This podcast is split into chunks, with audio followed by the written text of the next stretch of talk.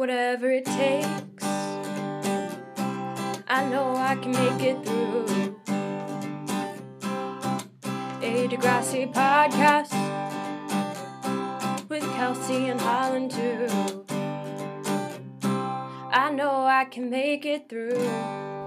Hi there, and welcome to Whatever It Takes, a podcast about Degrassi, The Next Generation. I'm Kelsey. And I'm Holland, and today we'll be talking about Season 11, Episode 18 and 19. Kelsey, can you please read the YouTube summaries? Absolutely, Holland. Since Allie can't officially have a boyfriend, she wants Dave to meet her folks as a friend. Holly J needs to convince her birth mom to donate a kidney. Drew revels in his newfound abilities in MMA fighting, despite the danger of being caught doing it at school. That's episode 18, Mr. Brightside. Episode 19, Mr. Brightside, is when Kate's bit in the paper gets the guys locked out of the weight room, they find another MMA fight venue. Dave's first meeting with Allie's parents doesn't go well, but Allie wants them to try again. It seems Holly J might get a kidney from her birth mom after all, when Fiona has the idea of buying herself a vintage prom dress. That was kind of a mess. In terms of sentence structure. Excuse you. That's not your fault. You read it verbatim. You know, I did exactly that, and a little bit offended that you called it a mess in the first place, but we're going to move on here. I'm sorry. And that's fine. I'm sorry. You think the YouTube summary was written perfectly? No, I think that you're couching the fact that I didn't do a good job reading it. It's fine. Let's talk about the title of the show. Kelsey, you have always done an excellent job reading these. Yes, I have. I know that I've done exactly that well every time that I've done this podcast before. We've come across our second year anniversary of doing this show. Oh my God, has it really been 2 years? I don't think this is the anniversary. I think this is a previous one, which we obviously already talked about in the anniversary episode. Yeah. But you've always done a stellar job. You know, thank you so much, Holland. Like, I wouldn't be able to do this without you. I love you so much. I love you so much. So, there's not too much to say because they kind of hit the important beats. I would disagree. There's a lot of nuance missed in those 6 sentences, and I have thoughts about everything that just happened. I'm just confused why they part 1 starts Allie off as if she's the A plot when she's clearly the C plot. Yeah, kidney girl, dialysis miss or whatever. She's number 2 for sure. This is about white male violence and picking fights with strangers and being emotionally unstable. So the plot of Mr. Brightside, the song by The Killers? Yeah. Let's unpack that one. So episodes 18 and 19 are called Mr. Brightside, a 2003 song by The Killers. You've probably heard of it. It's their signature song. And it's relevant sort of to the 2018 world because all I keep seeing are memes of how it makes white people immediately fucking sing party, and it's true. Yeah, and I just read a thing on Tumblr about how apparently Mr. Brightside never left the English top charts. It's just still hanging out at number 4 for the last 14 years, which... That makes sense. There's a lot of white people in England. Yeah, it's very white in England, maybe even more than the United States. And it also goes hard as hell, so... Yeah, that's true. It's not that surprising. I would want to sing it, but then I'd have to sync up the audio to us singing, and that sounds like too much work. That does sound like a lot of work. Great. So let's just jump right into it. Yeah, let's dive straight into the masterpiece that is Degrassi, Season 11, Episodes 18 and 19. Yeah, so immediately the music is bad. The episode starts with the worst music. Yeah, it's very, I'm waiting for X Gon Give It To You to start happening, but it does not. It tries to be that. Exactly, yeah. It's got that very kind of hard, pulsing, they couldn't afford that. I've mentioned this before, but it bears saying again, this is angry white man music, storyline, theme, plot. That is what this episode is about. There are other plots going on, but this is at its core a story of an angry white man. Which is sort of Drew's whole deal. Yeah. Not angry. It's ever since we've been introduced to Drew, it's basically been pretty white boy problems. Yeah. I mean, obviously the first half of the season has been bananas in terms of Drew's story. Boy, has it ever. Like first he's like dating Bianca and they're going to a concert and suddenly Bianca murders that guy. Oh my God. Yeah. It was so crazy when that happened. She just like straight up ices a dude, like slits his throat in front, and then they make out for a couple minutes. Like, no, you should run first. Make out later. Also, like, do we get to hear that guy again? What's going on? Yeah. And then, as you recall, Drew takes the fall for Bianca and goes to jail for a while. Yeah.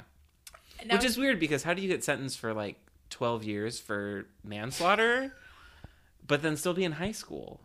And also, I don't understand. Canada's sentencing laws seem a little bit more lax than that. I don't really know how it fits in, but I guess that's like serialized television for you. I mean, he's very pretty, so Degrassi couldn't kick him off the show. He is a handsome child. I will say that much, and Baby nothing Taylor else Lautner. On that subject. Very, I'm gonna call him Taylor Lautner most of the time, not because I don't know this guy's name completely. They say it many times in the episode. Like, he says his full name during the episode. So anyone who has never seen the show before would be able to immediately know who he is. And, you know, that... Too bad we don't have anybody here who's never, like, watched an episode of Degrassi before. We'll have to ask anyone who starts with this episode whether or not they're able to remember Drew's name. Yeah. Yeah, exactly. That dude's name is... so not forgettable. So I don't see why this would be a problem. But another thing about, but I was just gonna say another thing about Mr. Brightside in terms. So we have Allie and Dave have boyfriend girlfriend labeling problems. Howdy. Holly J needs a fucking kidney or else she'll die. Yeah. And then, but that's the B plot, and A plot is I'm so angry and dramatic. Like, Drew's storylines all season have been at like a dramatic 10, and all the B and C plots have been like, oh. Well, what are we gonna do? Like, it's such like tonal whiplash in between every single thing. Yeah, and the whole episode is just kind of a confusing mixture of three very different tiers of like emotional like trauma going on at once. And then Allie's like, "Oh, I want my boyfriend to hang out with me more." My supposedly conservative Indian parents. Don't allow me to do things, but like the first thing that happens in the episode is like, hey dad, I'm gonna go out and not explain where I'm going. Okay, chill, you got an 89% on your English paper, good job. Honestly, 89%, not that great. I was an AP kid at once, I would have been pissed off at an 89%. That's not an A. I know, Allie's very smart. Where's your work ethic? 89 on an English paper? Come on, girl. English? Come on. Yeah. She's a science kid, so. Yeah, but like, whatever. Let's just jump into it. Because as we normally do with the show, we go scene by scene. So we start out with like the weird homoerotic martial arts. Yeah, it starts with a shot of Taylor Lautner's face just like grimacing super hard. And I'm thinking like, is this going to be a poop episode? Is this going to be like... Is he like squishing out one real? I'm sorry, that's maybe too gross. Kelsey, it's fine. I'm aware of how gross you are always on the podcast. Yeah, definitely. But yeah, and then it turns out that they're like fighting inside of like the gym weight room, and then a teacher comes, and then they have to pretend like they weren't just they like scatter, and they're like, "We've always been working out 5 feet apart." I'm just doing crunches, man. I don't know what you're talking about. Bicep curl. Those of you who can't see into my kitchen right now, Cole says crunches and started doing bicep curls. Who's Cole? Kelsey. I said Kelsey. Yeah, that's really weird that you would call me that right now. I don't know what you're talking about. I called you Kelsey just now. Yeah, that's weird, Holland. Watch yourself. Yeah. Anyway, I said Owen's hair is bad, and I think we should just jump into fashion. Okay. I don't have a ton of fashion notes. Me neither. I feel like we should just get it out of the way. Quick refresher for the audience. Just in case they don't know which one Owen is. All right, for those of you who may have like taken a break from this podcast and like are unfamiliar, because Owen is only been relevant sort of recently. Yeah, he's the hot one with bad hair. Who has a terrible personality. With the kind of moppy sort of hair. Yes, he's got like the sparkly eyes, sort of like the Cillian Murphy kind of thing. He, but young. Yeah, exactly. He's the one who... he's cute. He sexually harassed Anya into dating him. as you recall, which we talked about. I take that back about him being cute. No, it's okay. We acknowledge he has weirdly nice arms. Yeah. And can sometimes be cool. Like, that's a problem on Degrassi. They're so young. It's uncomfortable. I feel weird calling them attractive. But, like, they're like beautiful people. If you remember that one time you and I were talking about how the actor who plays Eli is 19, and I said old enough to fuck. Yeah. That's kind of the territory we've been playing in for definitely. 2 years. Yeah, let's walk off this ledge and back into the episode.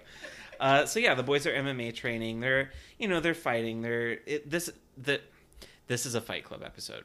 This is Fight Club. We're not supposed to talk about Fight Club, but here we are in Fight Club. He's Kelsey, like, you're literally breaking two rules. Oh my God, I'm so sorry. Also, we didn't finish fashion. Oh, right. Sorry. Back to fashion. Hair. So, like, later in the episode, Fiona and Holly J keep trying on prom dresses. And I don't know, prom dresses are usually always just gross.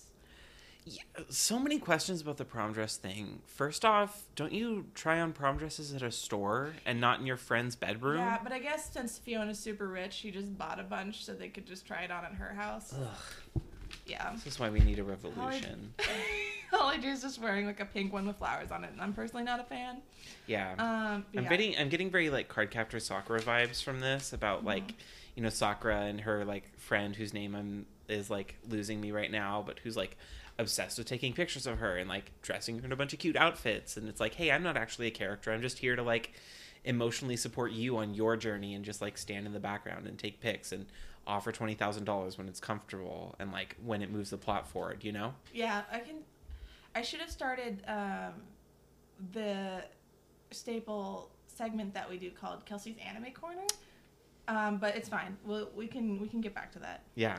I said Katie's hair is nice. Like, someone's really doing Katie's hair, just like with the curls. It's very cute. Yeah. The Dot, the restaurant that they always go to whenever Holly J wants to talk to her birth mom about kidneys. It's just so tacky. Like, I know, like, the Dot's been in the show forever, but like it went through a whole redesign with this season. I don't know. It's just really tacky. Yeah.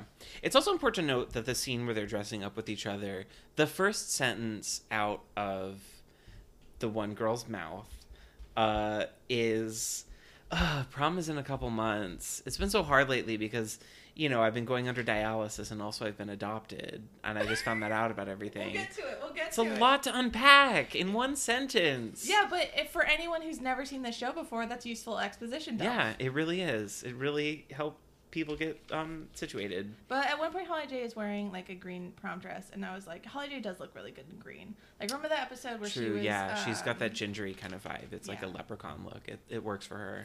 Like, remember that episode where she was in New York with Declan and Fiona, and like. And then they just go out on the town. Yeah, and they're like, so like she and Declan were like all over each other, and then Fiona kisses her brother.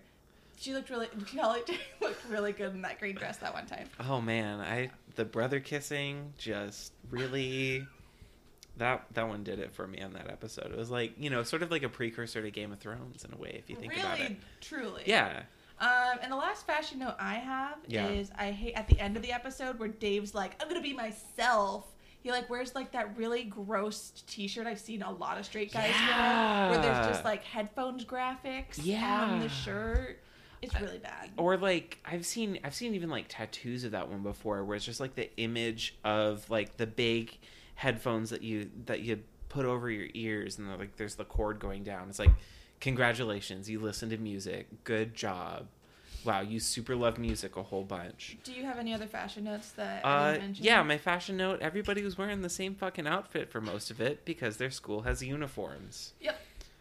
All right, so let's properly jump in. So after wrestling, secret martial arts happens, and then they act like they're totally cool and nothing happened. Mm-hmm. There's like some sexual tension between Drew and Katie. And Katie was introduced to, like, she had speaking lines a few episodes ago, but I don't think I really noticed when watching that episode because I totally watched that episode. But now she's not a great actress. I can't say that any of them really spoke to me as, like, good at acting being a thing. That's about fair. The thing. That's fair. Maybe it's not a child, but the mom. I believe the mom's performance and, like, She didn't get a lot of lines, but I kind of like, it was an emotional journey she went on. She took us on the journey, at least, you know. It's just, like, Katie's just really robotic, and all of my lines are like this. People mumble a lot in this show. Very true. Oh, my God, the little brother, like, mumbles Magoo over here. Just, like, constantly whispering through all of his lines and just like, you need to talk to your girl. I'm just talking about your feelings, brother. Let's go play Call of Duty. But yeah, so Katie and Drew immediately start like flirting it up in the gym, and then like I think that theme song happens, and who gives a shit? Like, I'm fine on the new theme song, as I've said in previous episodes. Just, I don't know, clash people together and a bunch of fucking heterosexual nonsense. Just, you know, keep it going. Yeah. So Allie and Dave are a thing that we are supposed to give a shit about. Yeah, seriously, man. I don't care. We've got a girl's life on the line and a violent young man who's going down a dangerous path, and I'm supposed to care that like you don't want to keep your boyfriend secret from your parents anymore. It's honestly super disappointing because Allie has always been, like, the best character. Yeah. Even when she's not, like, doing the best things, it's always been great to watch. But, yeah, let's watch her get addicted to Adderall or something. Like, that's something she would do now. Like, she's no longer Miss Bad Girl trying to be popular. She is trying really hard to impress her parents. So Adderall addiction would be, like, the natural next step. Come on, I just wrote, like, 4 episodes. We could get a 4-episode arc out of that one. Yeah, because everyone on Degrassi gets addicted for only, like, 1 or 2 arcs. Yeah. Yeah. It'd be great. It's quick, easy, and also, Dave sucks. Yeah. Dave sucks. I mean, Dave is fine. He wasn't offensive in this episode. He was just boring. Yeah, Dave is like, I get along with adults. Adults love me. Great. Congrats. The teachers don't hate you. I'm supposed to, like you because of that. Also, the one adult we see is the science teacher, which is his best friend's uncle. Oh. Like, good for you. You don't even get points for that. That doesn't count. I'm great with adults that are also basically my friends. Whatever. But yeah, okay, anyway, so Allie are just like, I want to spend time with you way more. I'm tired of sneaking around. You should meet my parents. Oh, wait, I immediately regret this decision. Yeah, and it's like, there's all these, like, steps that we have to take. But anyway, the important thing. We switch back to the B-plot, which I think is the most... A woman's life on the line, and they put it in a B-plot. Yeah. They did this before, too. Like, when Mr. Simpson got cancer, that was always a B-plot. Oh, my God. That was always a B-plot. They just, even with good thing that Mr. Simpson at that point after invented the cure for cancer, and it like stopped being a thing after that. Yeah, like, Degrassi just glosses over something like really important, like big moments. Yeah, I don't know, but like Fiona and Holly J are getting ready for prom. Like they're trying on a bunch of prom dresses that Fiona inexplicably just has in her house.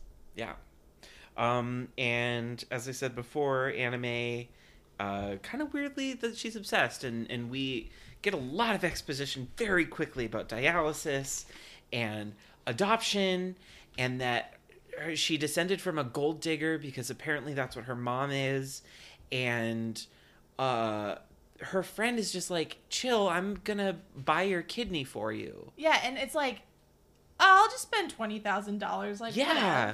And also, like, something that's really crazy, Fiona's like, I'll just call my lawyer right now. Oh, wait. Buying a kidney for $20,000 is illegal? Like, you didn't know that? Holly J, you're like the valedictorian. This didn't occur to you that buying organs for $20,000 isn't suspect? For any amount, really, when you come down to it. Like, when you had a phone call at the end of the last episode where she's like, oh, I'm a match, but I need $20,000, and you were like, all right, do what you gotta do. You didn't understand that you were being extorted? Yeah. These girls are too smart to realize what blackmail is. But again, the episode doesn't treat it like it's blackmail. No, it treats it like... You understand, I'm a struggling single mom. Yeah. And, see, I don't know that I see it as blackmail. Like, the mom has a really good point. Like, you know, I want to do everything for my daughter and all that, but now I have 2, like, other children, which I'm just going to, like, place in the background because thank God we didn't have any lines from any fucking child actors, right? I know, we don't have another Isabella situation. Oh, my God, Isabella. Like, if a child's below 12 years old, like, you just keep them into a closet until they turn 12, and then they can start acting. Because before that... What happened to you? This is about Degrassi, okay, Holland, right. But yeah, I don't know. And it was just really weird because immediately then this girl, like Lindsay Lohan, gets super mad at her mom for being like, I know I fucked up raising you as a child, but now I'm like trying to like not fuck up these children and like stop earning money for 3 months. But that's so, like in a later scene. Is it? Yeah. Okay. Sorry. So like this, the one after, because I put a note, like after their, oh, this scene ends with Holly J and Fiona with, oh my God, apparently paying someone for a kidney is totally illegal. Part. Yeah. And Holly J goes, what? And I'm like, what? Yeah. Okay.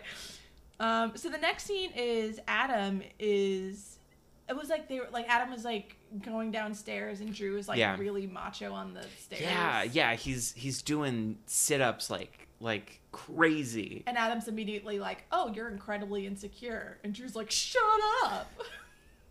Because as always, Adam is the voice of reason. Yeah, Adam's just like, hey, do you wanna put down the steroids for like 3 seconds? You know, like there are emotions other than anger. Do you want to talk about your feelings? Like, no, I want to play violent video games. Everything's fine, brother.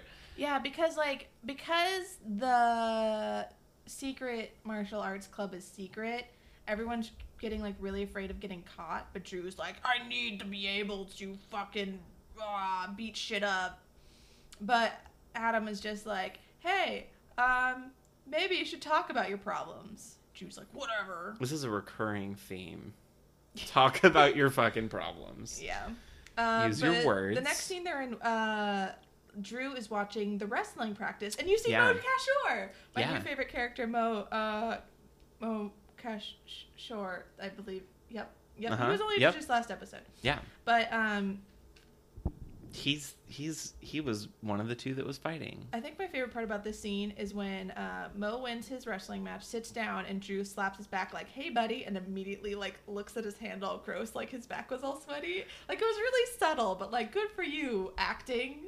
Good job noticing that too, Holland. I was busy taking notes. I didn't get that one down. Yeah, I think we may have missed a scene in which all the dude bros in the Fight Club are like, we can't do the Fight Club, dude. It's too risky. We might get caught and exposed. Yeah. And Drew's like, I want to fight. So I think he's like trying to get Mo to fight with him just so he has someone to beat the shit out of.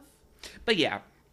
Yeah, and then the next scene, we see Wesley's uncle, who's also the science teacher. Uh-huh. And Dave's like, I'm super good with adults because I'm good with one adult. And Allie's like, oh, cool. Maybe I can actually...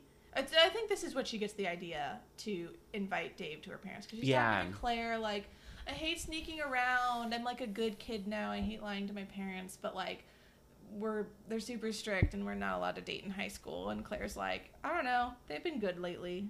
You might as well try it. Invite him over. Tell him he's your friend. And then don't. And we get, like, the worst fucking science pun. Like, because they're wearing, like, there's, like, beakers of blue and green liquid. And Claire's like, you should try it. And Allie's like, maybe introducing Dave to my parents is an experiment worth trying. And I was like, that's bad even for Degrassi. Woof. Ugh. And the next...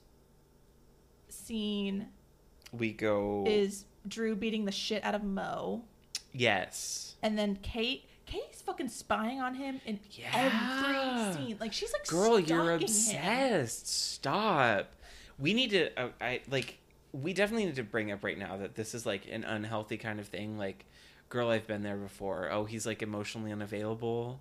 Like, he's a little bit dangerous. Like, he's a little bit mysterious. You don't know. Like, you're attracted to him. No, stop that. Can we stop that trend, by the way? Yeah, can we stop? First of all, like, we remember in high school where you would sometimes, like, you'd see your crush and you would purposely, like, walk down the same hallway as them all the time. All the time. I was fucking gross about that shit. But, like, literally following them around school, presumably after hours. Like, let's stop the tropes of stalking people is romantic. And you're literally watching this dude beat the shit out of another dude. Like, he doesn't... Should not turn like, Mo up. Is like, I give up. And Drew is just wailing on his face. And then she's like, he's broken. I can fix him. Exactly. I'm so tired of that fixation. Like, there's a scene later on... I won't spoil it. But, like, basically, this is what this is about. And the show never, like... acknowledges the fact that, like, hey, this dude is emotionally unstable and prone to violence, and I'm attracted to him, and then that's just supposed to be okay. It's like, no, if you've ever been through that situation in real life, I definitely have this, like, problem where, like, if a dude's a little bit, like, standoffish at first and, like, not emotionally there for me, that turns me on because I gotta work for something. But no, it's wrong because, surprise, surprise, even if you do, like, catch that fish, hey, guess what? That fish that was emotionally unavailable and prone to violence, still emotionally unavailable and prone to violence. Like, now he's just talking to you about it. Yeah, now he's just... It's a bummer. Now he's just there, and now he's going to act out on you as opposed to the world, because now you're a part of his world. And the scene ends with really bad fake Eminem rap music. Yeah, once again, white male violence being, like, explored and, like, reified. Not into it. Also, then we just smash cut to Holly J's birth mom being like, so, do you have my $20,000? Yeah, thanks, Mom. It's so casual. She was like... But then, yeah, she is like, hi, like, I'm a single mom of 2 kids. I work all the time. I can't afford to take 3 months off. Yeah, this is not... The episode explores this, which I'm glad of, in the fact that, like, you know, this girl, like, lashes out at her birth mom for not giving her a kidney and needing money for it. But yeah, it is important to call out, like, it's fucked up. You can't expect somebody to, like, give over an organ for free and also put their children's future in jeopardy. Like, I know you literally just met. I know your kidneys don't work or whatever, and I, like, birthed you. But I birthed 2 other of them now, too, and I need to, like, watch over them. It's tricky, because Holly J is literally dying. Yeah, truth. And, like, she's not dying. It's just her life sucks super bad as long as she's doing dialysis. Well, and it's like, a big inconvenience for her. Both of her kidneys are failing. Yeah. And the longer you stay on dialysis, the more it harms your body. Like, dialysis is not a long-term solution. Okay. Despite dialysis clinics in America advertising themselves that way. Like, as soon as Holly J learned her kidneys were failing... Good thing this is in Canada. True. Oh, my God. As soon as Holly J learned her kidneys were failing, like, maybe it wasn't bad enough to immediately put her on a transplant list, but they wasted so much time not putting her on a transplant list that now that she needs one, like... Who knows how long it's going to take. And, like, and those wait lines, right? Socialized medicine, single payer. I know, you can't just go to the Canadian organ store, I think. Hashtag maybe it's different. But, yeah, I don't know. There's good points on both sides because Holly J's freaking out because, like, she's dying and she needs a transplant. And right when she finds out she needs a transplant, she finds out she's adopted. So she's spiraling a bit. This is clearly not how she wanted to meet her birth mom that she didn't know about. But the next scene begins continuing literally where we left off with the bad fake Eminem playing. Yeah, and this is this girl, newspaper girl, as I'm gonna dub her for this episode. Just Katie. I like to give, like, fun nicknames. You always do, Kelsey. Yeah, this is a trend. Everybody knows about this at this point. And they're kind of talking, and she wants to write an article about male violence, which valid on the nose, by the way. Especially with Degrassi's history. And yeah, absolutely. Degrassi has a long history of violence. I know that much about the show. I know a lot of things about the show, but that one in particular, if you had to generalize for someone who needs an overview, shit happens at Degrassi. Yeah. And a lot of the times, it's white male violence. Drugs, pregnancy, violence. Is there anything else going on in the show? But basically, she wants to write an article about it. And he's like, yeah, sure. Don't use my fucking name, though. This is, like, a secret fighting thing that we're doing. But you're hot and you have pretty eyes and curly hair. And yeah, so let me tell you, like, literally everything. Yeah, so let me tell you everything anyway, even though this is supposed to be a secret. I noticed this, but basically as soon as a pretty girl is involved, Drew will do whatever you want. Oh, wow, a violent man thinking with his dick. What else is new? Got him. To, and then Allie and fucking Katie. And then we go back to the... God. Can we move this down to, like, the D plot? Because I don't give a shit. I don't care. Like, she's like, do you want to meet my parents? And he's like, cool, parents love me. And she's like, cool, I'll quiz you later. And he's like, what? And then, boom, smash cut to another scene that is like... I wrote 4 words for that scene. Invites guy to parents. Back to the action. Also, so we get to a science class with Drew and all of the dude bros. There's literally like 9 desks. They're like loud whispering about how the newspaper girl ruined everything. Why would you do that? Okay, she's right there. They're in the same class. There are only 9 desks in this science class, and it's like hashtag maybe it's different Canada. What are your classroom sizes? When I was in high school, there was like 33 kids in my science class. But like, they're like, hey dude, I was able to beat up Mo, and they're like, oh crap, then maybe we shouldn't have abandoned this Fight Club idea. You rule, Drew, for beating someone. And then he was like... And he didn't... Okay, you didn't beat him. He got distracted. You got him... And then you just started wailing on him when you got on top of him. But like... But then all the dude bros started talking shit about Katie, and they're like, whoa, we're totally whispering. She's right in front of them. She's like, taking science notes. I can't hear anything they're saying. They're talking about me and my newspaper article. Like... Come on. That's where it gets really unrealistic, because if you ever met a kid in newspaper in high school, you say the word newspaper and they're like, oh, did you read the, oh my God, I mean, you know, just like, did you read that one like article that was like on like the front, like, you know, the one that I wrote? Did you have any thoughts about that? Did you like, come on. Kelsey, I know that because you work in journalism. Yeah. This is real. You also work in journalism, yep. Holland. I do as well. But yeah, you totally have real life experience being that kid, don't you? Yeah, very much so. And then shit back to the deep plot. Allie, more parents. She's like, you have to like cricket, and like you have to tell them about your dad cop. Don't mention rap. Say that your dad is a detective. Because that'll sound good. That is kind of cool. I guess being a detective is like cool. He's like a detective constable. Okay, sure. Sounds great. And he's just like freaking out because he's like, because this is what Allie's doing. She's like, you have to impress my parents. But she does not say, because I'm not allowed to be dating people. She dances that around that point a lot of being like, my parents are not into this. Anyway, who gives a shit about them? The next sentence that I wrote down, which is very enlightening from here, is... You can do it, dialysis girl. And then...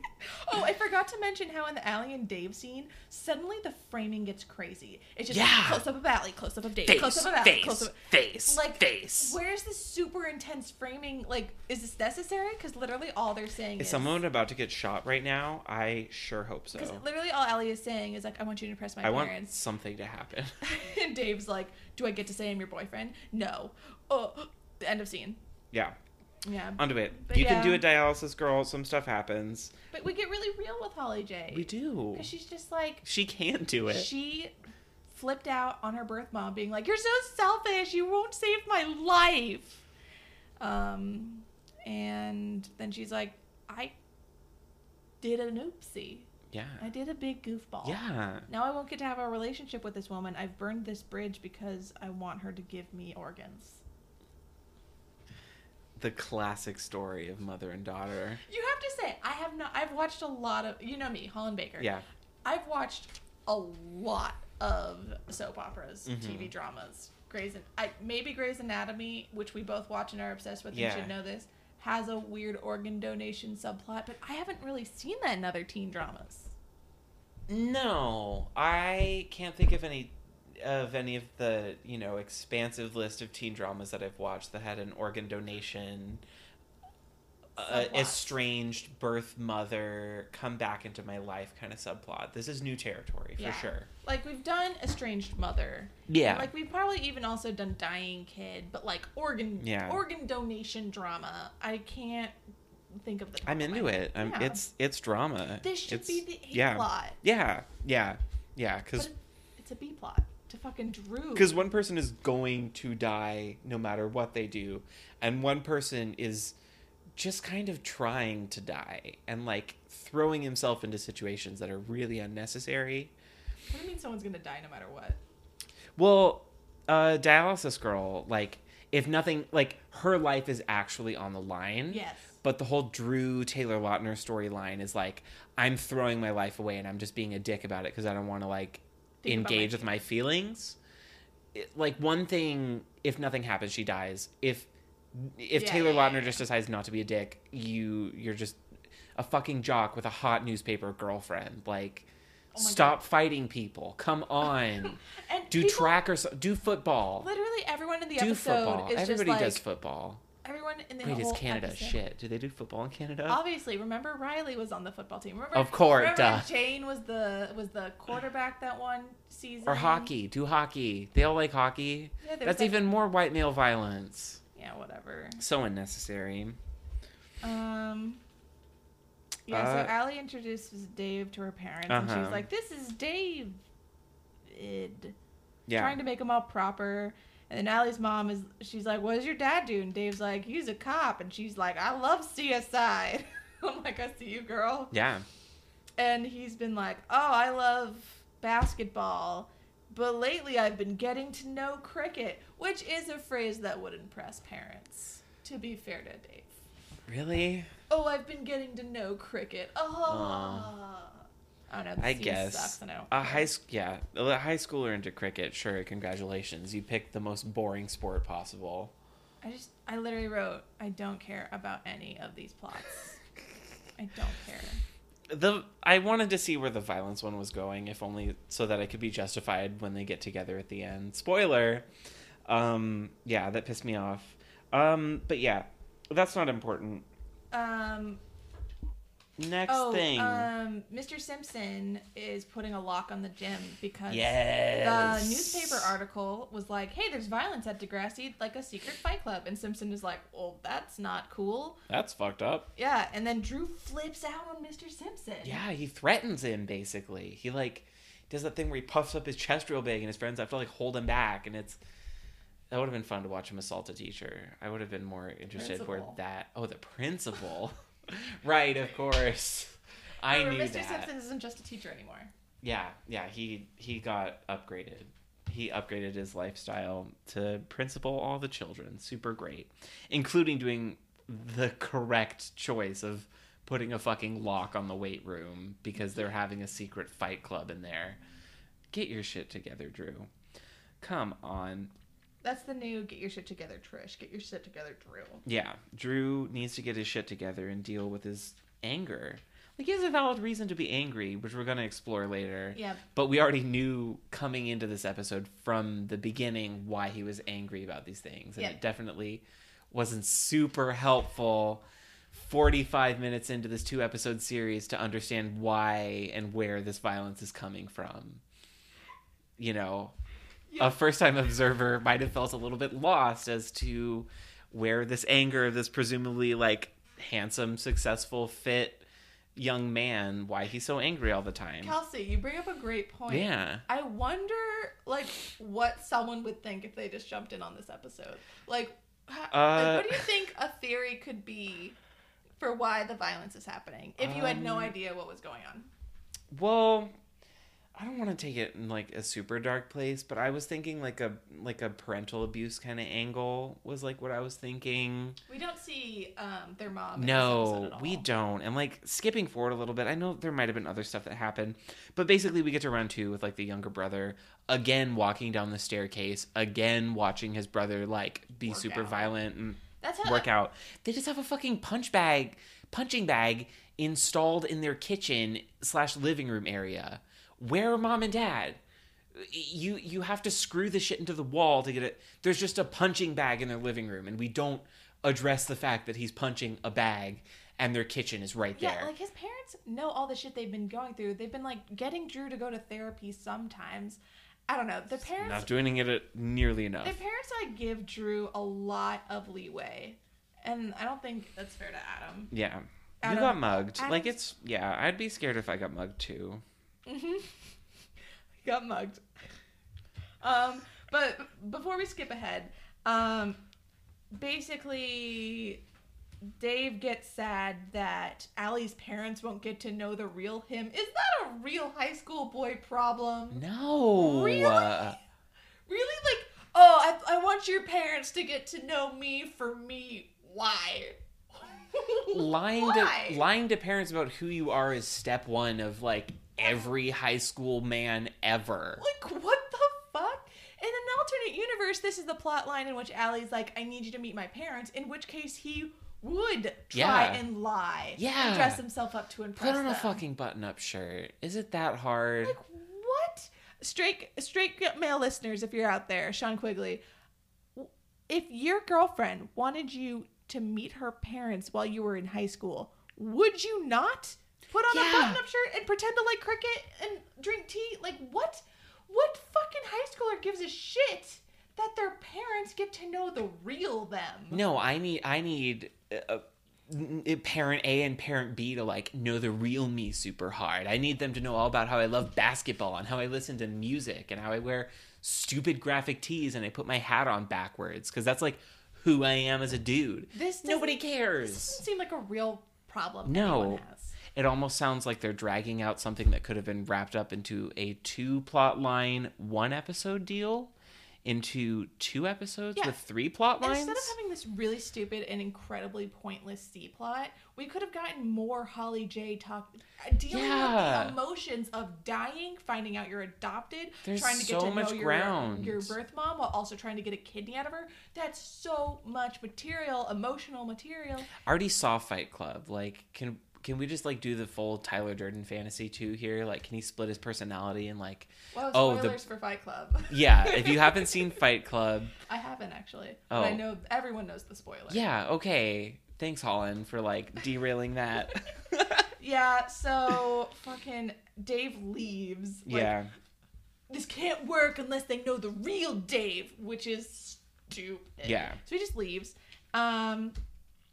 And, like, Allie is so afraid of her parents. Like, justifiably, she's had a really rocky relationship with them for a long time, and it's finally good. Like, she's very scared. The parents are super permissive all of a sudden. It's just, like... Like, I feel like because between Allie and Sav, but, like, especially Allie, their parents have had to learn how to let their kids, like, grow and learn. Like, they're not as strict as they used to be.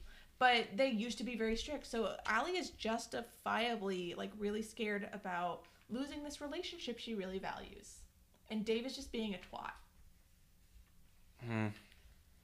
It's dumb. And then Drew goes to see Katie, and she's like, oh, 1 second, we need a sports writer, subtle. And Drew's like, Adam told Drew to just talk to Katie about what's going on. But then Drew just decides to flip out on Katie instead. Yeah. I thought you were going to confess your heart and feeling, but nope, we need a part 2. Yeah. Yeah, seriously. She's like, tell me what's wrong. I'm not going to tell you what's wrong. I'm an angry man. And he, like, slams the door and leaves. And then we get the scene of her, like, standing there, like, looking over at her shoulder wistfully with that, like, look on her face that I've so fucking seen before about, like, I can fix you. And it's like, girl, no, you cannot. Like... You are not Dooley Hill. This is not holes. You can't fix that. You're not a therapist. You're not here to, like, pick up all of his baggage on your back so you just have some, like, hot dude hanging around. Like, there are guys that have, like, moderately formed pecs that aren't, like, emotionally unstable. Not a Degrassi, you know? But yes. Yeah, truth in the world. Like, just wait a couple of years. Go do your newspaper thing. Go write a think piece about violent men again instead of, like... Also, it's you're like, better than this. Are we really... like, Degrassi, we're not even touching the fact that Adam probably still has a huge crush on Katie. Like... That is a really good point. Drew is... This is not the first time Drew has gone after girls that Adam has had a crush on. And poor Adipoo's over here, like, totally chill with it. He gives advice... Go talk to her. Go be friends with her. No, like, Adam is, like, the Christ-like figure of the show. Yeah. No wonder he's always descending from the staircase. And, like, we think about it, like, the framing of the scene a lot. Like, Adam is the angel from Angels in America. Because he's always walking down the staircase. I don't think he ever makes it to the bottom of the steps. But it's always, like, Drew is, like, super dark. The light is coming from. Exactly. And he's, like, very obvious kind of like, cinema stuff going on here. I really want more Adam A plots. Yeah. But at the same time, every time there's an Adam A plot, like, I'm just really afraid they're gonna ruin him like they did to Connor. Like, Connor was the best character ever, and he, like, really worked as a side character. Oh, boy, Connor. But as soon as they gave him an A-plot, he's like, I'm gonna steal women's underwear and be a big freak. And it's... Ugh, so annoying. I hate that. Like, don't ruin Adam. And I really want an Adam storyline in which, like, he gets a win. Yeah. Adam needs a win. It's hard out there for... He's always given the best fucking advice. Yeah. He's just there. You know, that's a theme of this episode. It feels like all three of the main characters just have, like, an ancillary side friend whose literal only purpose is there to, like, give him a pat on the back and tell him to keep going. Drew has his brother, Adam. Mm-hmm. Lindsay Lohan has the... rich friend who's just like, hey, here's $20,000 and all the emotional support that you need. Mm-hmm.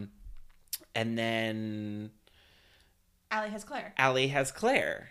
Yeah, like, Degrassi finally remembered that Claire and Allie were best friends. Yeah. God, I'm so happy. Like, one of the best parts about Eli and Claire breaking up is Claire and Allie get to be friends again. Because if Allie... So many things would have been better if Allie and Claire had just remained friends like they always were. They wouldn't have gotten into half as much shit as they used to be. Because they balance each other out so well and good in terms of really good advice. Ugh. But yeah, part 2 begins with Drew in the dark with the punching bag, and Adam's like, yo, bud, you want to get to sleep? And Adam's like, have you been having nightmares, bud? Aww. And Drew's like, I would be if I were sleeping. And I probably totally, sorry to headphone users. But yeah, Adam's just being the voice of reason, and he's just like, hey, Drew, maybe you should just talk to this girl. And Drew's like, okay. Drew is super easy to manipulate. Yeah. Like, literally anyone, dude, bros were like, let's do a fight club. Okay. Oh, talk to your girl. Okay. Tell me your story. Okay. He's just like an angry, confused noodle. You just you just throw him into stuff, and he like, that's another definition rolls with the punches. Drew. He just gives into peer pressure immediately. He's just like, he's like a hive of bees, and as soon as you just like poke it, he just attacks what's ever there. But is that how bees work? Yeah. Okay. But yeah, and then he's like, okay, I'll talk to Katie, and then they're in the Zen garden. Yeah. We're always forgetting whether or not the JT York Memorial Zen garden is still there. At least I'm pretty sure that's... I didn't forget. I like started this off, first note at the top, where's the Zen garden? Definitely need that feature. But yeah, then Drew is suddenly like, I'm so sorry about freaking out yesterday. Like, really cool, really apologetic, trying to woo her, being flirty. And he's like, I'll be a sports writer for your newspaper. And she's like, well, you gotta try out. Like, flirty, flirty, flirty.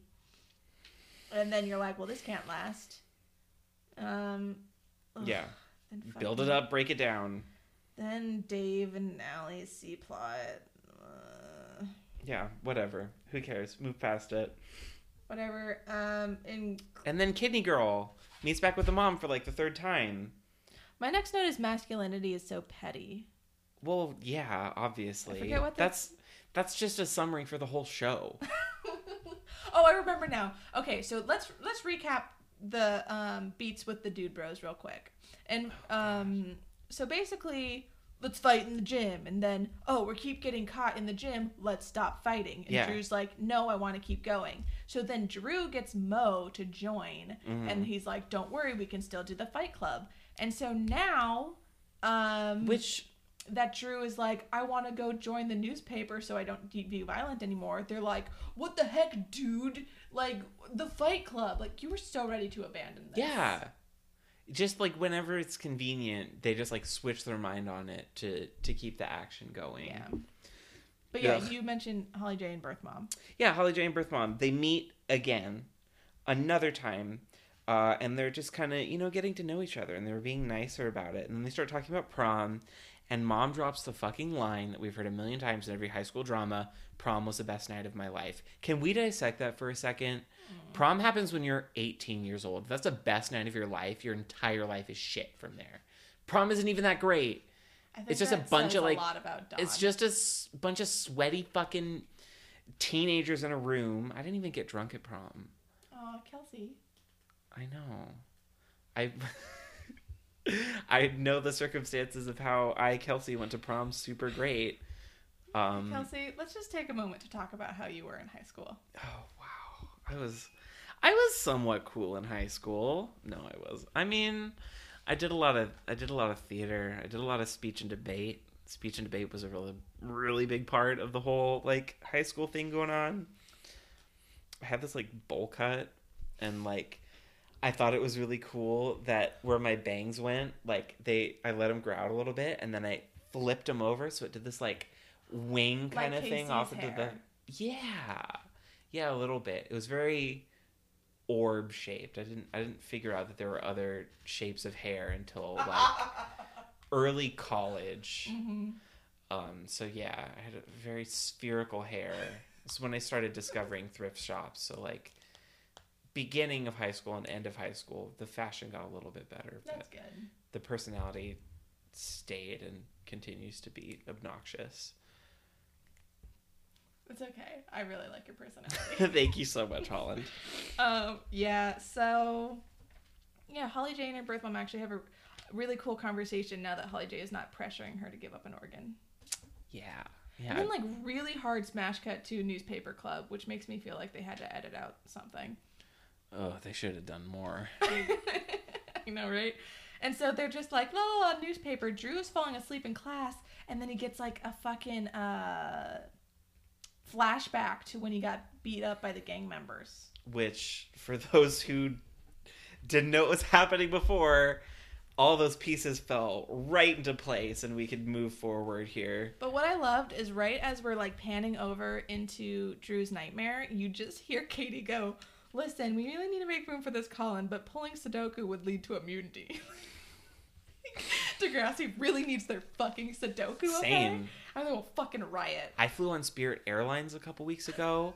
No in-flight magazine. I always do the Sudokus on those air magazines, and my whole trip to Florida was just thrown the fuck off because I didn't get to do the little number puzzles. Oh, how good would Florida sound right now? And I never say that. It did, was, and continues to sound great. It's fucking almost April and there's still snow on the ground. Barf. But that's not here or there. That's New York, and we're talking about Canada. Back to Fight Club. Is it? Drew wakes up from his nightmare and he's like, "I have to go." Yeah. But then I said Holly J looks good in green, so that means that she does. Holly J is trying on a prom dress, and then she's telling Fiona, and like Fiona's like a really major character, but she really is just a sounding board the whole episode. But she's just like, "Oh, hey Fiona, we talked about prom. Look at this prom dress."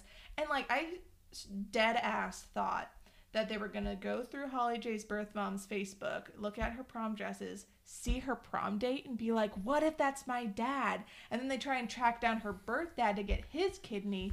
But instead, Fiona's like, "What a great dress. I want to wear that to prom. I'll pay $20,000 for it." Completely just being like, "Haha, I'm really only here to be your rich friend, to solve all your problems with my mythical American money. Deus ex machina, here we go. Here's some fucking coins for ya." Ha, because her last name is Coin. I knew that super hard, and that was a really good intentional pun that I just Kelsey. Made. Yeah. Yeah, so that was like, I don't know, I feel like this was a really unsatisfying ending to this plot. Yeah. Like, we're dealing with the most high, intense organ drama ever. And they're like, "Well, I can't give you $20,000 because it's illegal. Let me buy your fucking dress for $20,000. That could have been, like, immediately solved in the first 5 seconds. Like, "Oh, it's illegal to pay for an organ. You know what you could just do? Oh, let me buy..." Like, if you're going to be like, "Yeah, I'll pay $20,000, why do you stop at, oh, it's... If you've already made the commitment to bust $20,000 on a kidney, and you're like, "Oh, well, that's illegal." Like, you're not going to think of a workaround? You're rich. That would not hold up in court. Money laundering is a thing. And then they put in a line here about, "Oh, you know, do I need to do paperwork? Do I need to do that?" No, it's in cash. It's fine. Just give someone $20,000 in cash. Who's $20,000? Like... And the IRS is going to see that. Oh, the IRS will fucking track you down, Fiona. The Canadian IRS is like, "Oh, this woman just went through an expensive surgery, and yet somehow her kids are still getting paid." Like, you you turn that rock over in a second and you're gonna... But they're like, oh, I bought a dress. Yeah. From the 80s. I don't know. It's just... unethical. I was gonna say something. Fashion is unsustainable. What were you gonna say? I can't remember. That's fine. Talking about forgettable events, we go back to Allie, boyfriend and girlfriend. Dave. Oh, I don't care. Allie comes out to her parents and says... comes out to her parents. I mean, yeah, she comes out and says, Dave is my boyfriend. And they're just like... Oh my God, my favorite line of the whole episode. So she's like, I have to confess something to you. Dave is not my friend. And her mom goes, he's your tutor? Like, complete denial. And she's like, well, he's a boy and he's my friend. And her mom goes, your friend, boy? And she's like, come on, mom. Come on. Such denial. Any parent in the world would see... oh, hey, here's this mystery singular boy who I'm having come over and sit down and wear a tie and talk to you about cricket. Like, no parents are that dumb. They know what's up. Yeah. But then they're like, yeah, all right. Yeah, seriously. I mean, it's like, because her older brother already went through all of this with fucking Anya. Like, and Sav even said, like, when he was dating Holly J, he was like, this is Holly J, she's my girlfriend. And they were like, cool. So Sav had already broken through the strict dating parents thing with Anya and Holly J. So this isn't, like, coming out of nowhere, at least. I'm so wowed that you know so much about these characters. It's really inspiring, Colin, that you know and remember so much about the plot lines that happened before this episode. Kelsey, I love how every time we do an episode, it's as if your brain has completely wiped out all memories. I like to keep it fresh. I like, you know, I roll with the punches. That's what's happening right now. Okay, but then that happens. Fight Club time. Am I wrong? Am I wrong? Now Fight Club is happening. We've got... Yes! Oh my God! Where did Drew find this Toronto back alley Fight Club? Yeah, right? Like, they're in high school. This is like trucker crank and like fighting barefisted inside of some mysterious chain link fence arena. Like, your ex-girlfriend has loose gang connections, but I'm pretty sure you guys aren't talking, where did you find this back alley Fight Club? With adults. Yeah. He and the dude bros, which is what I'm calling Owen, Julian, and possibly a third dude bro I don't remember. Like, what? Where did they find this? And, like, the dude bros show up and they're immediately like, nope. None of this, please. Yeah. And being Drew's sensible. Like, let's do it. And Drew immediately jumps in and gets his ass handed to him. Yeah, like Edward Norton shows him what's up. Yeah. Does a monologue about wanting to beat up panda bears. And fucks up Jared Leto's face. Yeah, super bad. Just puts Drew in a headlock. Except it's not Jared Leto. This is Taylor Lautner. He passes out. And then the next day at school, Julian, who I'm pretty sure is one of the basketball guys that Dave tried to impress that one time. Mm-hmm.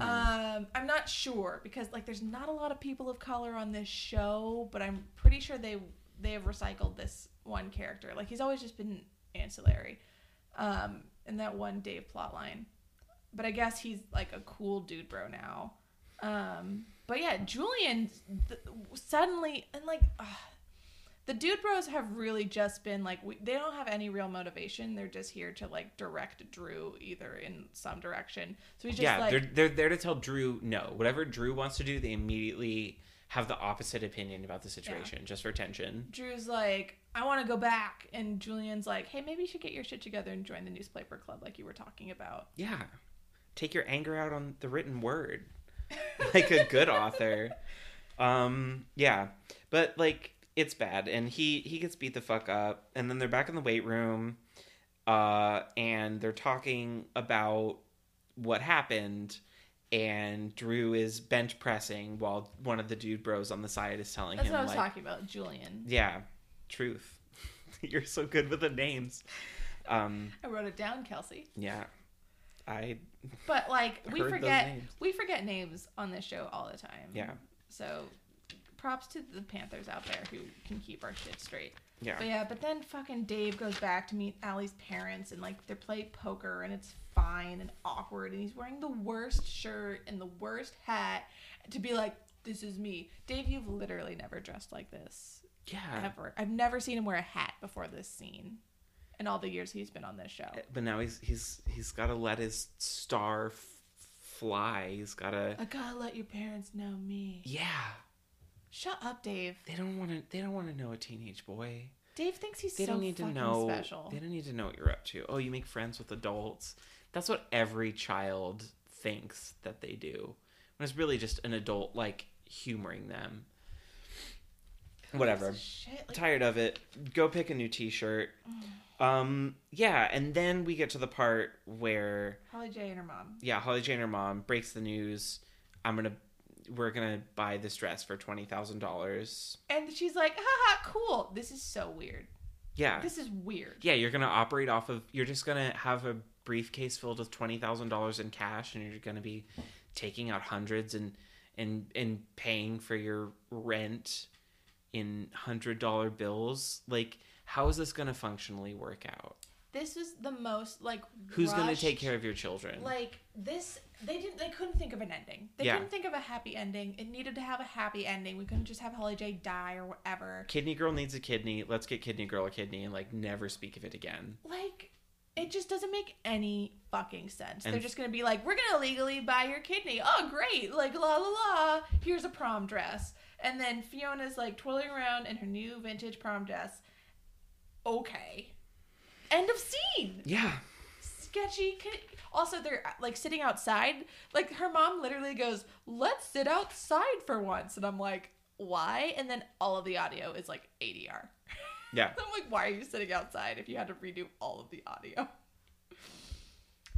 But yeah, then we smash cut to, I say smash cut a lot, and I'm trying not to be hyperbolic. It's just, it's not like a literal smash cut. It just feels like whiplash going in between all of these ABC plots. Nothing is a seamless transition. It all seems like really forced.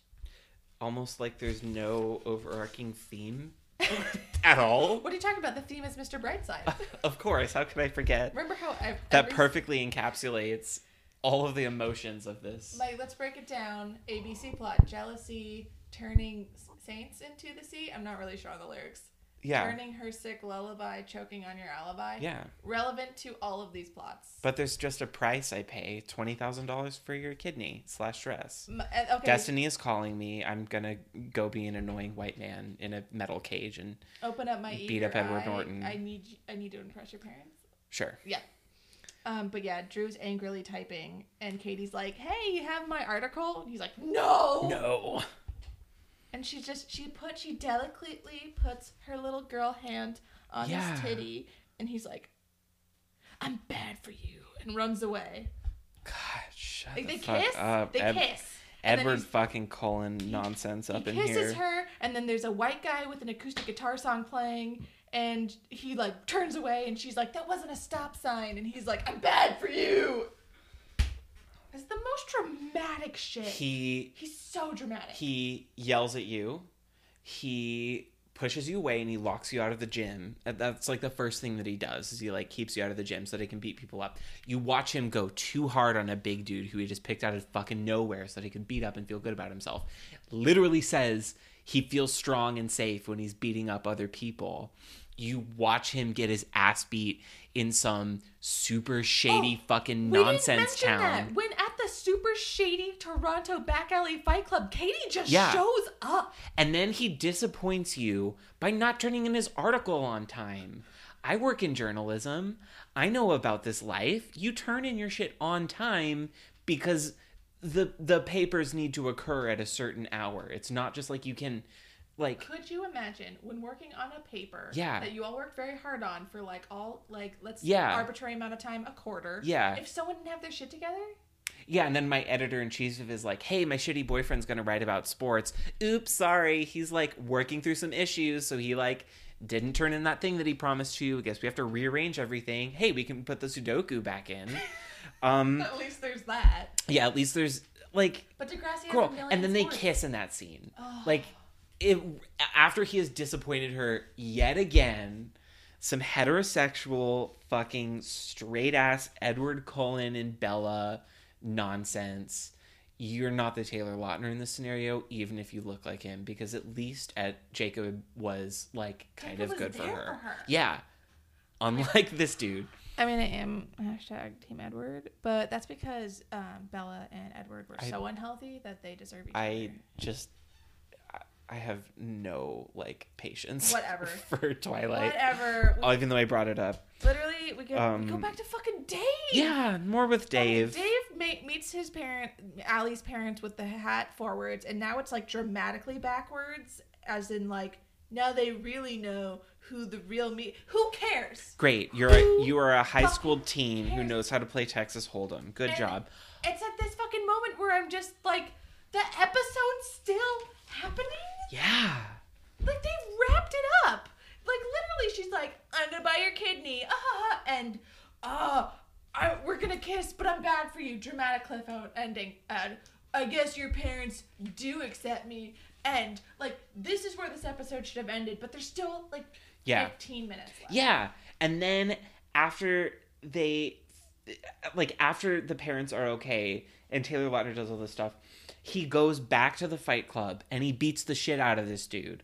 Still got anger problems. Still, like, working through some stuff. He like, rematches with this guy. We missed a scene. Oh, did we? Yeah. So Holly J. Do you want to pause? No, it's fine.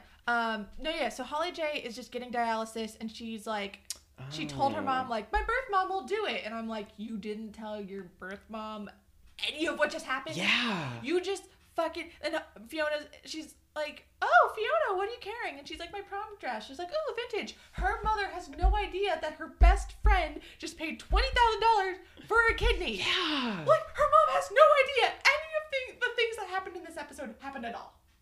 Her mom is just completely in the dark. That's not how medicine works. I know Canada's different, but that's not how medicine works. Parents know things, and you need to get, like, consulted. Like... Also, it's kind of weird because I definitely did have the impression the full episode that the dress somehow, like, that was the one that she was conceived in. And so now the friend, I imagine her, like, she has a little shrine in her room and she's just, like, is hanging the dress up next to all these, like, cutout pictures where she's, like, photoshopped them kissing and there's a bunch of candles and she's, like, touching the dress and it's like, this is where you were made. I mean, that's really appropriate. Yeah. I mean, it would have been more appropriate, was it earlier this season or last season? I think it was last season when Fiona came out of the closet and, like, admitted that she was in love with Holly J. Oh. But ever since... So there's plenty of room for this. I mean, supposedly Fiona's over her and is kind of dating that one chick, but I don't know, it's still sort of, like... Who can just throw away a Holly J shrine? Yeah. There are some girls on the show that just have magic vaginas. You know, just like everyone's like... Excuse you? All vaginas are magic? Okay, thank you. Kelsey. Goodbye. We get it. You're bisexual. I definitely am. But like, everyone's in love with Holly J. Everyone is in love with Claire. Like, I don't know. Classic. But Drew goes back to shady back alley Toronto Fight Club, and he at least gets a hit in on Edward Norton. And he gets a bunch of hits in on Edward Norton. Oh yeah, he wins. Yeah, he wins. He takes him down, and then he like punches him in the face. Literally, again, third time we've seen this thing where he's getting his ass beat, a la Edward Norton beating the shit out of Jared Leto in that one episode of Fight Club before shit gets really real. Episode of Fight Club. The part in Fight Club. Yes, it was a. If this was an episode, this would be like episode 4 out of a 5-part series or something in Fight Club. It's a bad metaphor. Basically, Jared Leto got his face beat, and it should have happened in real life, but it was all just special effects. And then his face is fucked up for the rest of the movie. But like Edward Norton is like expressing his doodliness to the 10 and like being a violent male and proves a point. So Drew is beating the shit out of Edward Norton and he just won't stop and everyone's like, he gave up, stop. And Katie is just there. Again. Katie's just, you follow him? That can be safe for a teen girl. A Fight Club? Are you kidding me? She just followed Drew there? Places where men literally beat the shit out of each other. Beat the sheet out of each other. And they, like... this is not a place for a teenage girl. I'm sorry. Teenagers, period. Teenage girls, especially, stay the fuck away from those kinds of places. But like, it's not safe. The Jews both showed up and they pull him off of them, and it's like, it's so dramatic. And then, whoa, Allie. Yeah. Next scene, Allie. Yeah. Just. Yeah, the science teacher's like, hey, Allie, guess what? Allie's talking to Claire, and she's like, I'm so glad I get to hang out with my boyfriend all the time now because my parents are cool. And then the science teacher, who I love, not as much as I love Wesley, his nephew, but he's dope in like a fun, nerdy way. Yep. He's just like, hey, Allie, remember that prestigious science internship you signed up for? You got in. You get to spend the whole summer in our nation's capital. And, all right, everyone, what is Canada's capital? Because Kelsey and I did not know. We've been doing a Canadian podcast for 2 years, and we had to Google that Ottawa was Canada's capital. I'm sure glad that you wrote it down, because I was pulling out my phone to look it up again, because I forgot. And I have no idea the distance between Toronto and Ottawa, but based on Allie's disappointment of not getting to spend her whole summer with her shitty boyfriend Dave, it's far. Whatever. Okay, this will probably look amazing. His choice in t-shirts is awful. Allie gets into a prestigious science internship. It'll look great on her college applications. It'll be great for her relationship with her parents. And she's like, oh, but I just want to hang out with Dave. Why? It is a little realistic, though. I mean, teenagers are, like, fucking stupid. Yeah. Like, that is something that they'd be sad about. Allie is a stage 5 clinger to all of her boyfriends. Yeah. But her problems are so small. Her problems are so small. Yeah. Your life is going great, Allie. Your parents are chill with the boyfriend.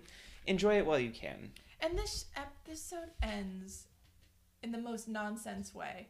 Katie is doing taekwondo in the middle of the gym with the most dramatic lighting. It's dark with a spotlight on her just doing taekwondo. Huge godly spotlight illuminating her face. She is La Madrina. And she's just doing taekwondo, and he's like, we're going to do taekwondo now, and they're flirting, and she flips him, and then it's over. Yeah. Because he, like, goes in for a kiss, and then she's like, I'm still gonna, like, taekwondo you a whole bunch and, like, teach you some tricks about, like, violence is fun because we're doing it together. Also, she's 17 and still a green belt. Calm down. Yeah. Come on. It's taekwondo. Also, I'm sorry for, like, taekwondo practitioners out there, but it does seem like the easiest one to get the black belt in. Like, they're, like, children that have black belts. My little sister's best friend, Caitlin, is in taekwondo. Yeah. And she, like, actually knows how to do shit. But it's like, the road to black belt is easy, and then I don't know. I just feel like John Mulaney has a really good sketch about how taekwondo is a pyramid scheme. Yeah. Because all you're doing is paying for uniforms the whole time. No, my apologies to anyone who actually does a sport that allows you to do cool stuff. I'm gonna make a strong stance on this podcast right now. If you do a sport, go fuck yourself. That's the official stance of this podcast. And me, Kelsey, that's how I feel about that. Kelsey, middle name, last name. Yeah. Standing by it. Yeah.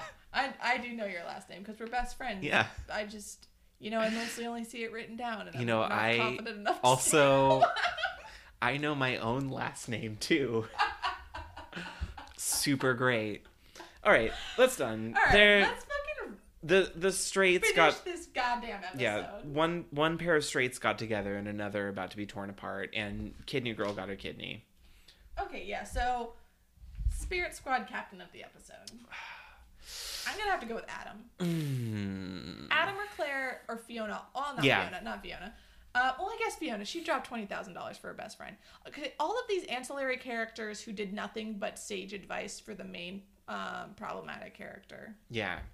I would agree with you on Adam. Like, he was definitely there for his brother, even if his brother didn't want him to be. Maybe some points for the mom who decided to give up her kidney in the end. Like, that was a really difficult position that she was put into, and she made the very best of it and was very understanding for, like, the difficult situation this girl's in. Living the life. Single mom, taking care of two kids, real hard. Suddenly, hey, remember that time you gave up a baby for adoption? She wants to find you and also wants your kidney. Yeah. That's got to be like rolling with the punches. That's an IFC movie. Yeah. Yeah. And it's not given the proper, like, attention or care. Yeah. So points for her for doing that. Like, that's very good.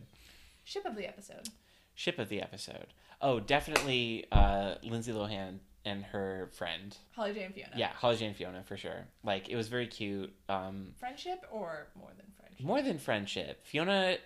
You're not letting this ship die. The ship has not sunk for you. No, not at all. Fiona sacrificed so much for this friend, and Kidney Girls, like... Well, apparently we're to believe that $20,000 is not a big deal to Fiona. Yeah. She's got fuck you money. Yeah. But, right. Like, Fiona was there for her, and she made it, and she did the dress and the... Anyone who knows how much diplomats get paid, because apparently Fiona's dad is a diplomat. I see. Is, like, even for a diplomat, like, a really good one, yeah, $20,000 is no big deal. Yeah, and the thing about rich people is they don't stay rich by just giving out their money willy-nilly. No. I know that's, like, the impression, but...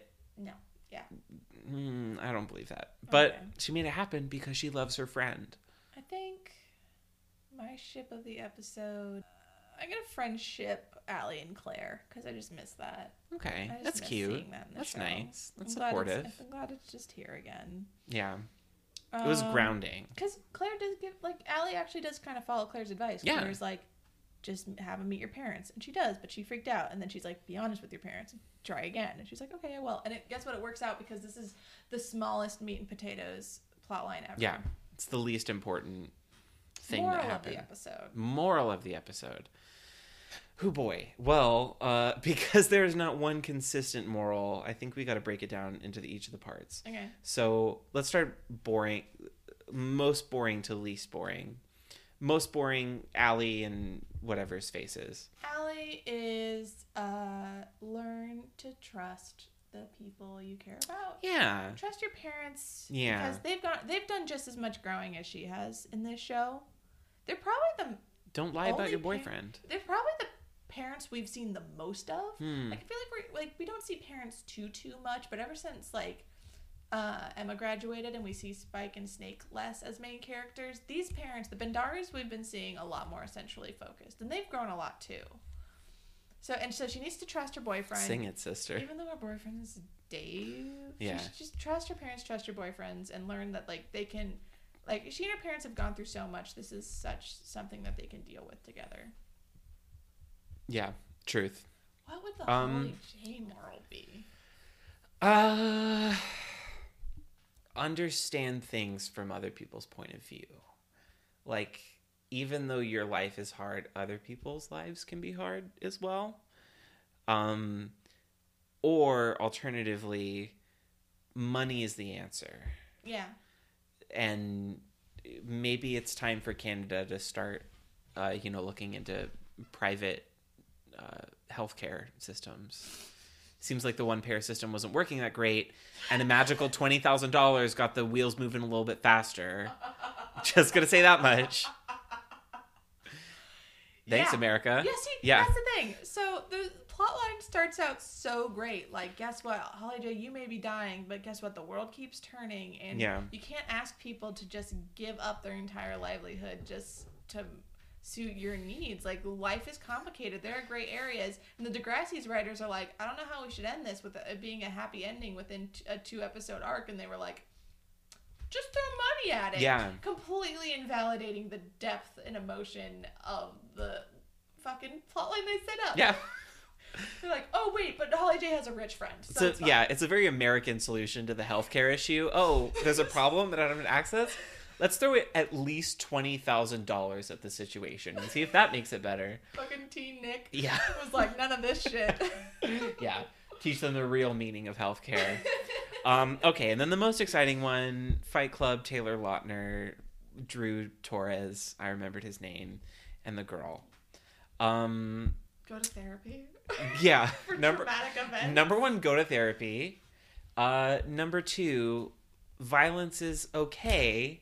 if you do it with your girlfriend in a controlled setting after you let out your steam on Edward Norton in a dangerous cage. No. The moral is talk about your problems. Yeah. Don't just bottle it up inside. And like at a point, Drew goes, I feel strong. Feeling scared is weak. And Katie's like, no. And I'm like, amazing. No, show your pecs again, but no. Yeah, so... I'm definitely not into you being violent, no. Don't be afraid of your feelings. It is much it is much more brave to admit you're scared than it is to like throw yourself into self-sabotaging danger. Okay, also I need to bring up one last thing about Allie and Dave. He's literally a wet piece of toast. Like, I don't remember this person. This is not the first time that Degrassi has introduced a black teenage boy as a main character and then give him the most forgettable and who gives a shit plot lines. There was one thing in his interaction with the parents, and like one of the things that he didn't like is he's not a tea drinker and he doesn't like tea, and he's like the second time around he like refuses the tea. Motherfuckers, just take a cup of tea. I don't like tea that much either, but if like it's not being polite. Yeah. Just sip it and leave it half empty. Like it's fucking tea. It's not that big of a deal, dude. Move on. I'm sorry. Yeah, I just needed to get that out there. I get it, Dave. You want to be like true to yourself. No, I don't get it at all. Have good manners. You can be yourself and just like accept something that someone has already made for you. Here's a hot tip. Yeah. That my mom would drop on us. Oh, no, thank you. I do not care for that. Like, or just say, oh, thank you so much for the offer. Could I have water? Like. See, I even disagree with that. Just take the fucking tea and sit there. I'm just saying that if you have to refuse, there are more tactful ways of sitting silent and Allie going, no, Mom, tea's not his thing. Whatever. Barf. Yeah, and I don't like tea either, but when offered from someone who's hosting me in their home, I'll choke that shit down. Yeah, absolutely. Absolutely. I don't like watery tea leaves either, Dave, but you fucking suck it up. If it's hot, blow on it a little bit. Come on. Yeah. So yeah, grapevine. Yeah, let's do grapevine. So we have some tweets. Kelsey, you want to go first? Yeah, sure. This tweet is from Caroline_Oreo, which I came across and I enjoyed greatly. Shrek is a cautionary tale about how dating ugly, musty men, because it's what's on the inside that counts, will make you ugly and musty as well. Thank you for coming to my TED Talk. And a picture of Reba McEntire with a corn dog, kind of like, you know, cheersing it. Super relevant to Degrassi. Thanks. Oh my God. Katie, yeah. Oreo. Yeah. Thanks Caroline Oreo for sending that one in. Yeah. It's very accurate, especially when we, you know, kind of consider the relationship dynamics going on here. I would say very specifically with Drew. Drew is not ugly or musty, but his insides need some work. Mm-hmm. And I feel he's going to lead Newspaper Girl down a bad path. Yeah. Watch yourself. You know, just because you like some characteristics of someone doesn't make the bad ones go away. Just because he's pretty. And you'll start taking those on, too. And then same with Dave. I mean, Dave's like a soggy piece of bread. And, like, Allie's got stuff going on with her life. Don't quit science camp for some fucking dude that wears a headphones shirt. Ew. Dave is not worth giving up important things. Yeah, you go to Ottawa, girl. You do science camp. Seriously. Okay. And then mine is a tweet that says Pop-Tarts are ravioli. So thank you. Thank you for that, Panthers. Thank you for your bravery. Yeah. For not being afraid to stand up to the man. Yeah. Great. So I think that's going to be it for us. If you would like to be featured on a future Grapevine on an episode, you can tweet at us at DegrassiPod. We're on Instagram at DegrassiPod. Or you can email at us at whateverittakes@gmail.com. We're on Tumblr at tumblr.whateverittakes@tumblr.com. And if you rate and subscribe on Apple Podcasts, you will leave a review. We will do a fan fiction with shipping you with another Degrassi character live on the show. And if you are outside of the U.S., you can leave us a review and then take a screen cap of that and then email it to us, and we will still get you your fan fiction. Hell yeah.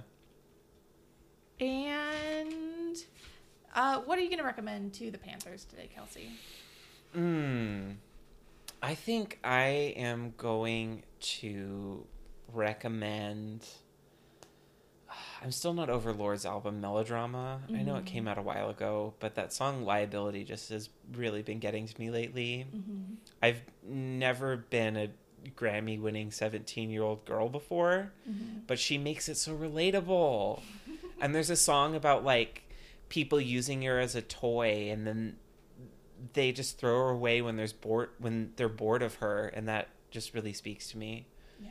Lord's a really special girl. I think pop music really excels when it gets to the heart of what really is relatable to everyone. Yeah. Which is, like, Lorde just went through her first ever heartbreak, and like how Carly Rae Jepsen's emotion perfectly encapsulates, like, every single song is like a different version of, like, a different part of a relationship, and it hits so real.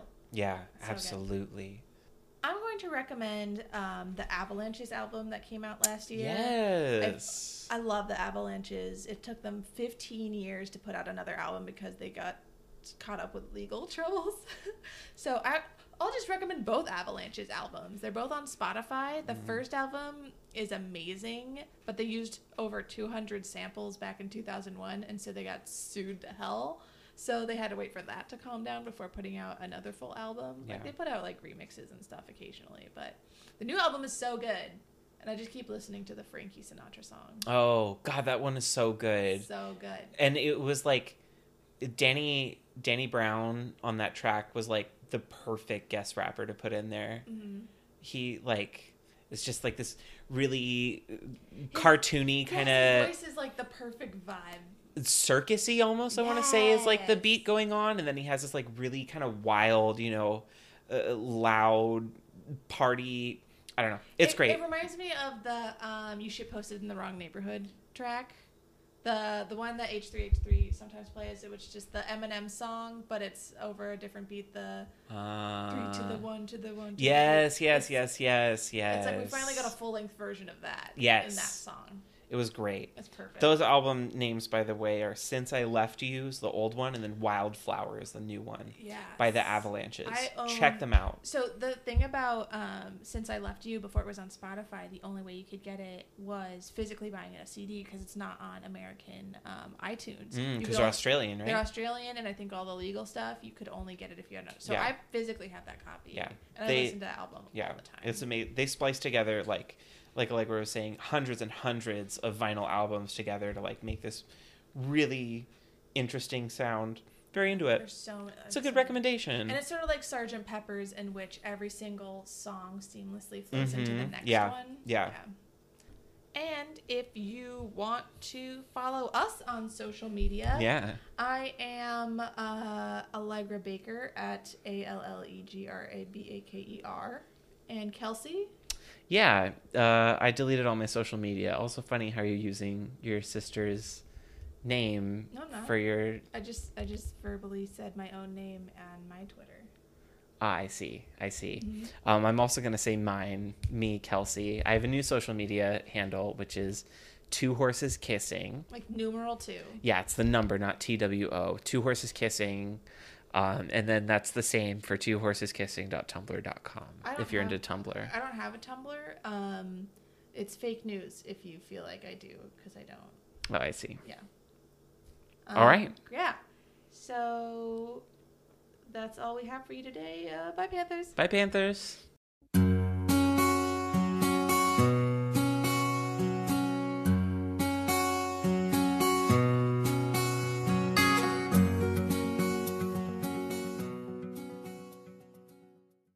Okay, Cole.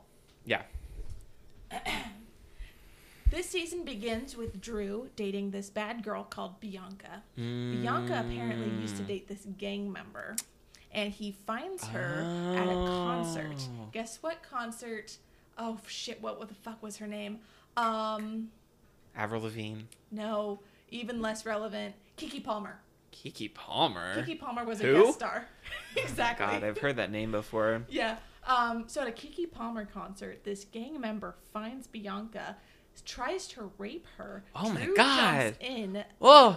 And the gang member starts beating the shit out of Drew. So Bianca finds a big old alley rock, bashes the gang member's head in, and he dies. Oh, you were kidding about the part where she murders someone. Bianca murders someone because it was for self-defense, but instead of immediately going to the police, they think they can just pretend not to know, but Dave's dad is a cop. So after a bunch of but Bianca has a record, so she will like go for real adult jail if she gets caught again. So Drew takes the fall for her. They rule it in self-defense, so he gets to go back to school. But he breaks up with Bianca because it's just too much. Because of a sensible human choice. Yes. Wow. But another gang member knew it was them, so he started blackmailing Drew, and that's why they beat the shit out of him. Oh, no. Because they wanted Drew to, like, sell drugs or something, or kill a cop. I don't know. They wanted him to kill someone. They gave him a gun. They wanted him to kill someone. So Drew's kind of been dealing with the aftermath of that. They showed him going to therapy at one point, but I guess that didn't work. Happening anymore? I don't know. And at one point, his mom is like, maybe we should change schools. Maybe we should move to Boston. And Adam's like, hi, we moved to Degrassi because people weren't cool with me, but I have friends here and I like it here. Don't I hate a say in this? But because Drew... So fair. Because Drew is like, nah, JK, I'll stick with Degrassi because I got Fight Club now. Adam's life doesn't get uprooted. Like Drew is clearly the golden child. For no reason, because his mom has caught him doing mushrooms and shit. Like... Mm. They're way too lenient. Yeah, get on that Drew. Hard shit. Mushrooms? Come on. Where are you? Fucking... Yeah, a character named Ron gives Drew mushrooms. Of course Ron has mushrooms. Okay, also... Everybody knows a Ron who just sells a bunch of mushrooms. So, context for Holly J. Uh-huh. So, Holly J used to date Fiona's twin brother, Declan, but they broke up because Declan, out of nowhere, started becoming a douchebag. Oh. But Fiona was clearly in love with Holly J, but was still coming to terms with her sexuality.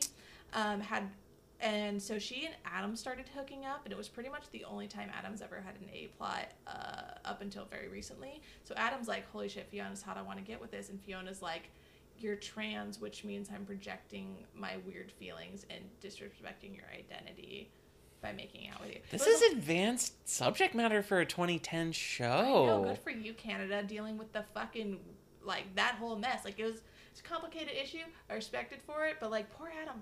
Poor Adam is like, I like you, but you don't like me for me. You don't understand and respect that I'm a man. Mm-hmm. And so Fiona's like, I'm in love with Holly J. All right. I'm a lesbian. Context for Allie and Dave, who gives a fuck? Yeah, so here's the thing. So Fiona does eventually, Holly J finds out that Fiona's in love with her and acts real weird about it. And Fiona's like, all right, whatever, stop being weird. You're not that cool. I'll get over it. And we've basically never talked about it ever since. Chill. So Fiona started dating this nude art model chick, and they lived together for a hot second, but wow. Then something happened. And she had to move out because it was, you know, literally U-Haul lesbians. And I don't know if they're still dating. Context for Allie and Dave. So one time... No, I already gave the context. Oh, yeah, who cares? Literally no one cares. But, like, Allie is so great because, like, she was introduced as... Her older brother's really hot. He's the hottest guy in school. His name is Sav, and he's pretty dope. Is he hot? Can you confirm? Yes. He was in an episode of Narcos recently, and he was banging. Anyway...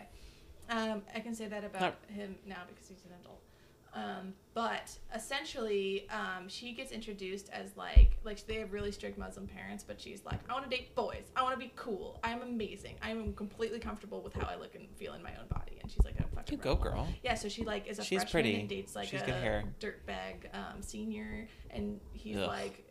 It was a whole thing. It was actually really cute and sweet until it really fucking wasn't. Oh. Where she like sent him nudes and then he showed her nudes to the school and it was a real big dirt. And then they got to have a fun talk about distributing child pornography. No, they did not. Oh. Not really. No. Not really. And then Allie and Drew date for a hot second, and then Drew gets a blowjob in the boiler room with Bianca, and so Allie distributes Bianca's nudes to the schools as if she wouldn't know exactly how that feels, and we really don't address the fact that child pornography is distributed. And this is the third time that's happened. Ugh. And then Dave's whole introduction to the whole show is essentially him trying really hard to be popular despite him not being a good person. And his two best friends are, like, really nerdy kids, but they're the best. They're the sweetest, nicest, most awesome little nerds in the whole school named Wesley and Connor. Even I though they recently made Connor be a weird pervert, and it's not cool. But none of this is recent. This is 10 years old. This is like 2009. But Dave one time wanted to impress these basketball bros, so he stole his cop dad's taser and tases Wesley, his best friend. No. You don't do that to your friends. Yeah, and guess what?